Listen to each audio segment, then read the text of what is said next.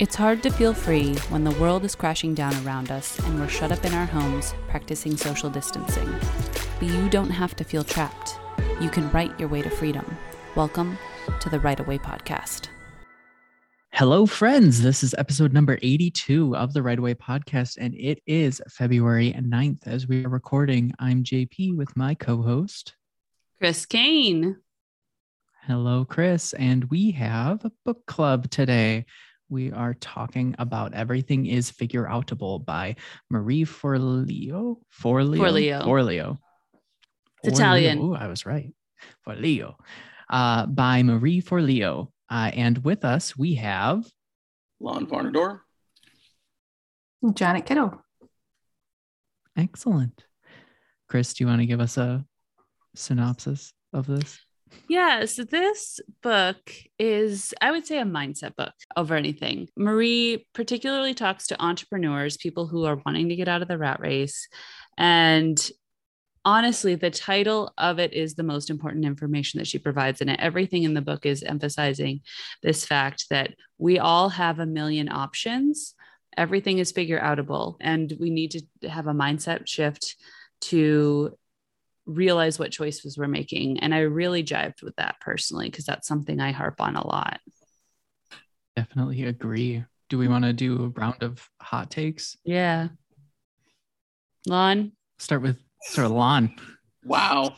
First time back in a while, and oh hey, I get to go first. As I've as I mentioned in the chat, yeah, it's it's a little outlandish, a little woo woo type of, of feeling, but they there are good ideas. Just it's uh, it's a little too woo woo for me.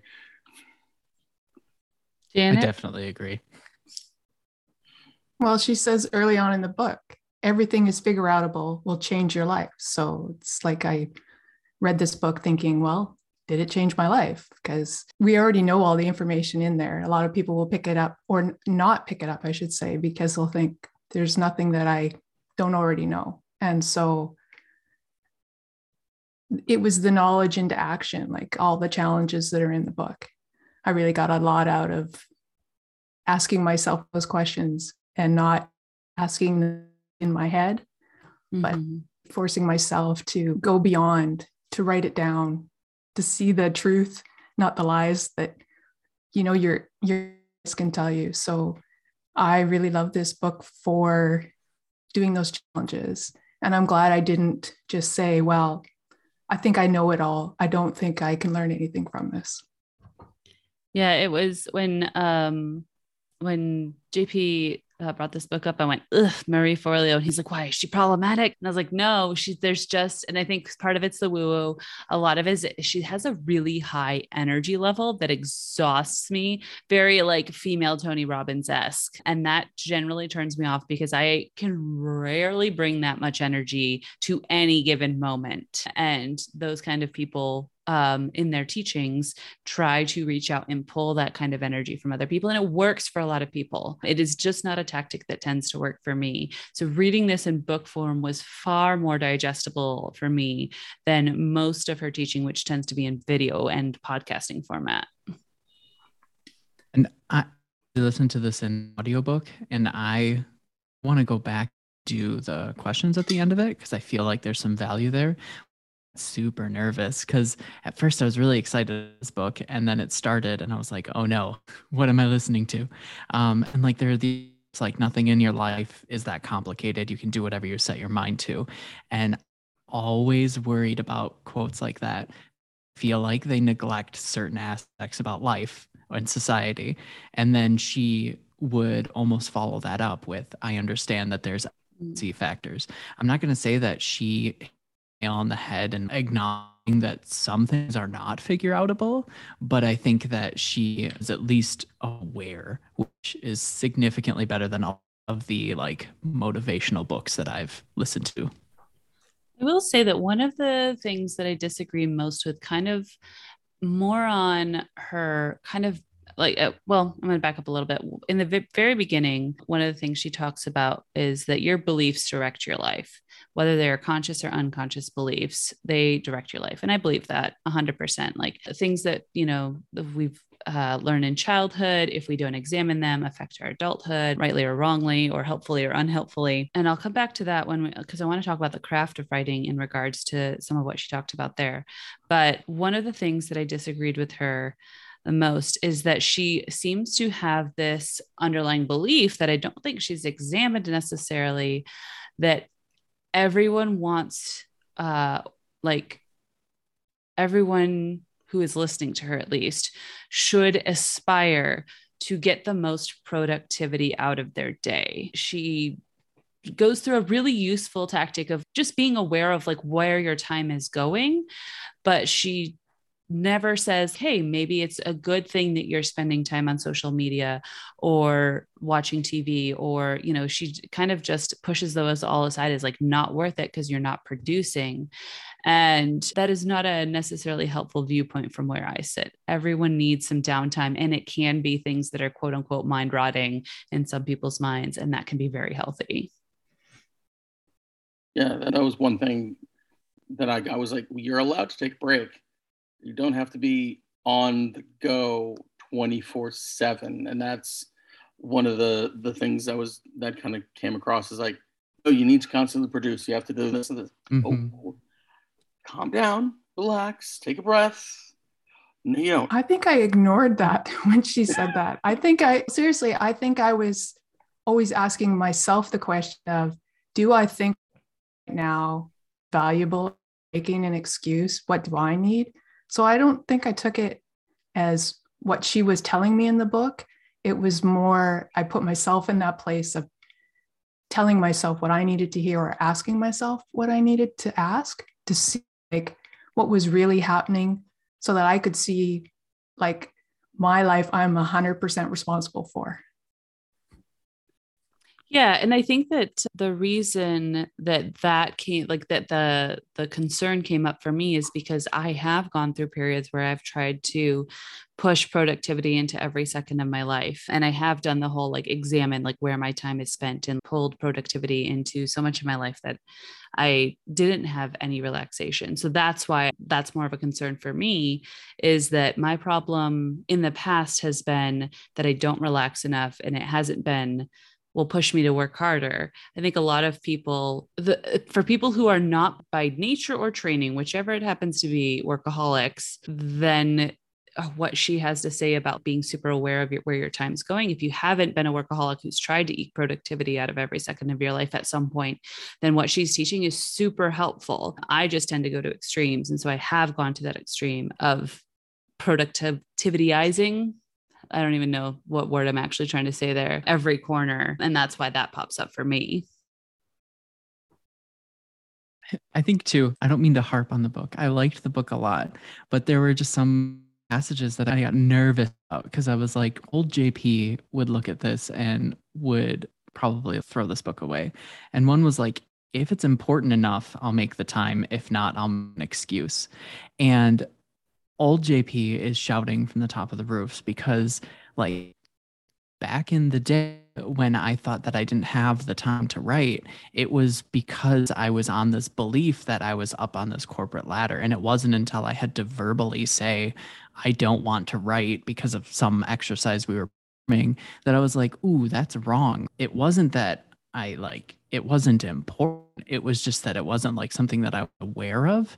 And it wasn't like I hit that like pinch point i was like oh no this is something i need to make time for. So i just i worry about like some of the things where it's people who want to do things and they're still making these quote unquote excuses and it's just that they haven't hit that moment of realization yet. And i don't know like that part just i don't know if i agree. Yeah, I thought about a lot about you and that particular exercise that you did because you've talked about that a few times when I read that part. And I, I, what I really like is how she brings just being conscious of the choices you're making. And I am with you. I don't necessarily agree of like her two dichotomies of it's not, I don't actually want to, and I'm making excuses because there's a lot of things that I really want to do that just don't take priority with things that I need to do and other things that I want to do. And one of the language changes that I've attempted to make over the last few years is I have chosen to prioritize other things when there's something I want to do. And I'm like, well, I really want to do that but I have chosen to prioritize other things. And that I feel like is a far more true statement. And at some point that I've chosen to prioritize other things will become uncomfortable when it has gone on too long and I need to move it up in the priorities. I really resonated with the section about fear. What she said made me think a different way about fear. And she talks about it like it's a, a female presence. And that didn't help me. but it did help me. She talks about thinking about the gift that fear gives you. And so, like, I had to really do a lot of work in that chapter and just the, the feeling, just thinking about fear as a feeling mm-hmm. and, and being, and as soon as you start asking questions and you're able to look at the feeling, it's amazing how that takes you out of the feeling. And even the idea that um, I could be labeling a lot of things fear because I because I'm just familiar with it. But what if it's like something else, like it's anxiety or it's just nervousness, it's just energy. And so I love that. I love being able to think of my fear as something else. Like she called, you know, says it's something silly. And like Jimmy Jimmy. Really, yeah. Yeah. I'm really into quail. And um, like I have a lot of quail stuffed. Mm-hmm. And like they're just so stupid, right? Like they, you can't look at a quail and not laugh.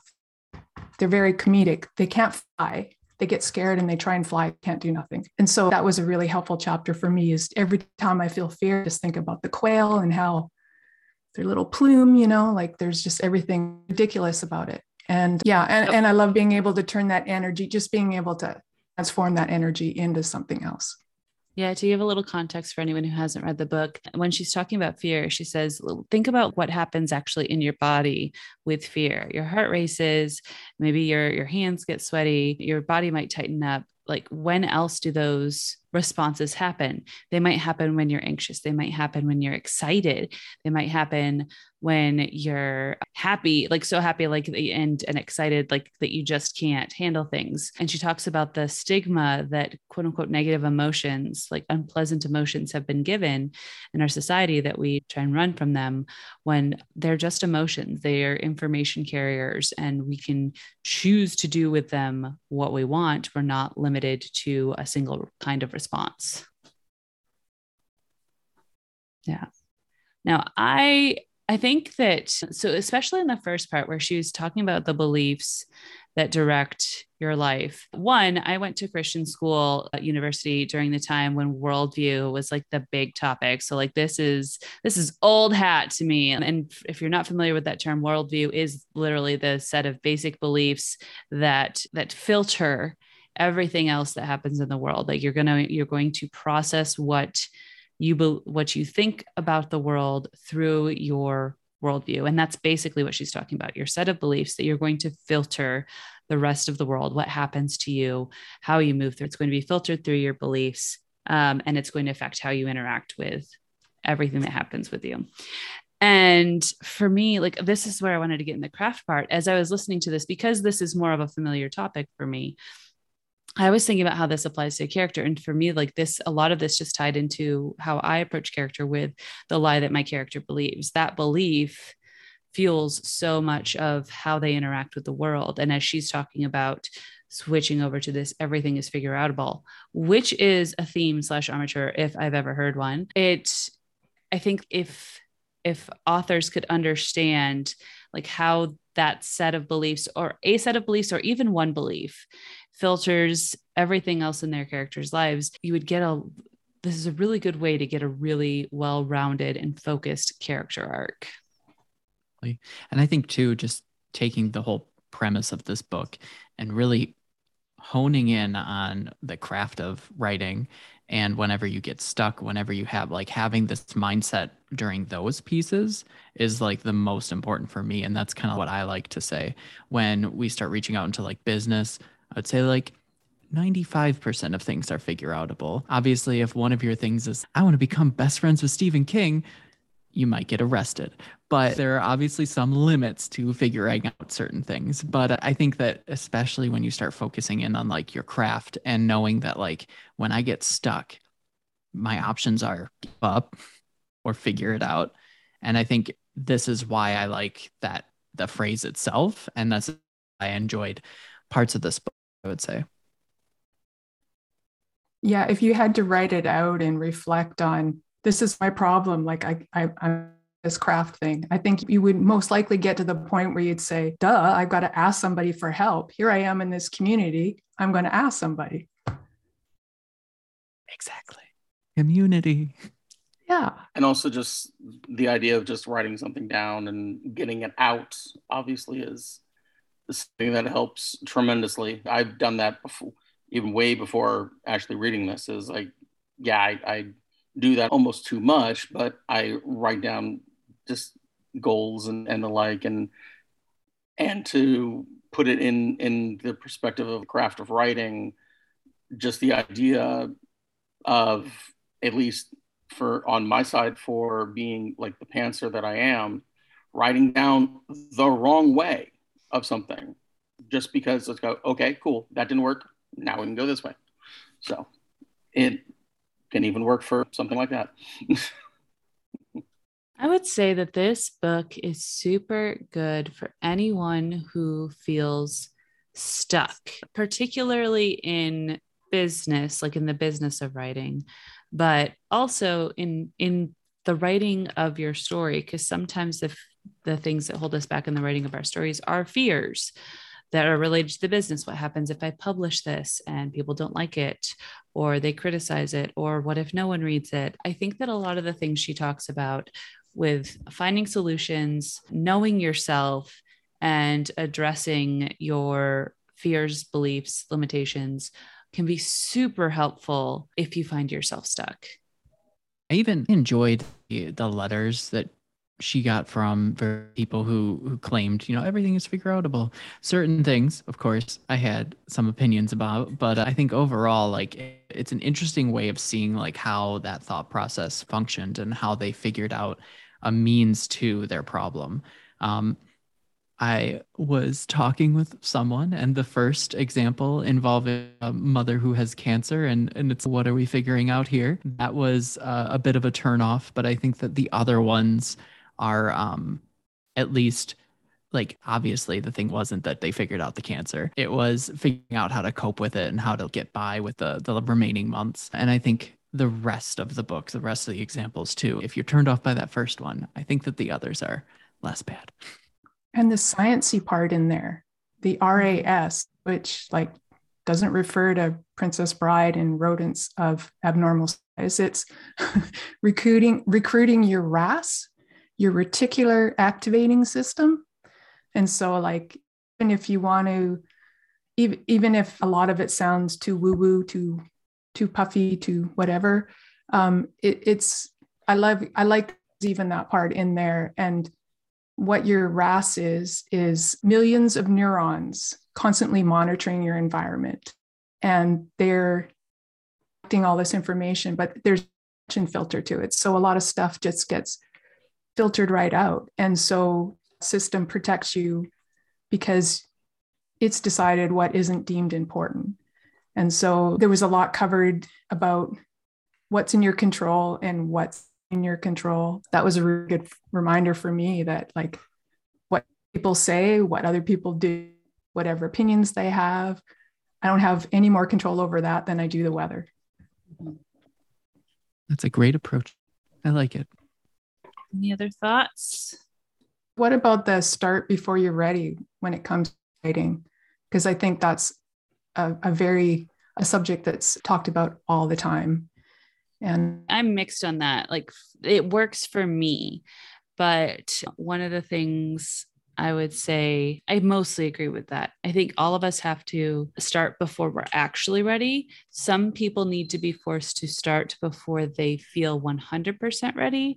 And in this, I would lean more towards like Becca Syme's teaching with the Clifton strengths. So certain people will need a higher level of certainty before they can act and do well. And that would be like high intellection, but they will always need to act before they feel ready because intellection wants to be 100% sure and you can't be 100% sure. But they will need to feel more ready than someone who is much higher in the activator strength, for instance. The activator is fine starting with 0% readiness. Like they learn, they know they learn through just starting, trying something, and then redoing it. So this is one of those spectrum things. We all do have to act before we're actually ready because that's how we learn how to be ready. But it's okay if you have to have a higher level of certainty than someone else does. Just don't let it stop you. Yeah, I agree with that. Regardless of where you are on that scale, it's like that level of discomfort. That's where you want to, that's where you know that's the right spot to hit. Yeah, I like I did like what she said about whenever something scares her or makes her feel discomfort, she knows to run at that thing. And I've said that for a while too. It's like if something scares me, I know that's the thing I'm supposed to to do. I know that's the thing I want to do and I'm scared of messing it up. And so that's the thing I run at. Yeah, and the amount of work you have to do to close that gap between your um, your ability and what you want to accomplish. Mm-hmm. I mean, it immediately makes me think of like art because that's easier to to explain. But like, if you worked on a piece of art until you felt 100% good about it, it would almost never be done. And it's the same with writing as well. Like, uh, today I finished the manuscript. I'm ready to send it off to diagnostic edits. But yes, I could have more scenes. I could have fleshed out one piece here and there, but it's ready. Like I could fluff it up. I could keep doing that for months, or I can send it off. And at this point, it's ready to go off. Yeah, because when it comes back, everything is figure outable. Exactly. This is part of the figure outable process for the writing. But yeah, all in all, love the premise. Marie's presentation sometimes still throws me, but I agree with most of the end result of what she has to say, if not necessarily the path she takes to get there. Agreed. I find I, I think the things at the end of the chapters are are a good resource for some. Yeah, for sure. Thank you so much for joining us for another book club. We have not made a decision on next month's, and for a while, we're probably not going to do voting just because we're figuring out systems. But yeah, I'm like, I'm not saying it. Chaos was last year. We're stabilizing, and part of stabilizing uh, is limiting factors. And so that's going to be just us deciding what it is that we want to read, given the length of books, the topic of books, just a lot of, of factors in the moment. But if you would like to join us for one of these live recordings, you can check out our Patreon at uh well i say at but i never remember what the actual link is it will be in the show notes thank you so much have a lovely evening See you later. Great. Bye. Talk to you later. Bye. Come back here and control your podcast. Get a control of yourself. Oh, man.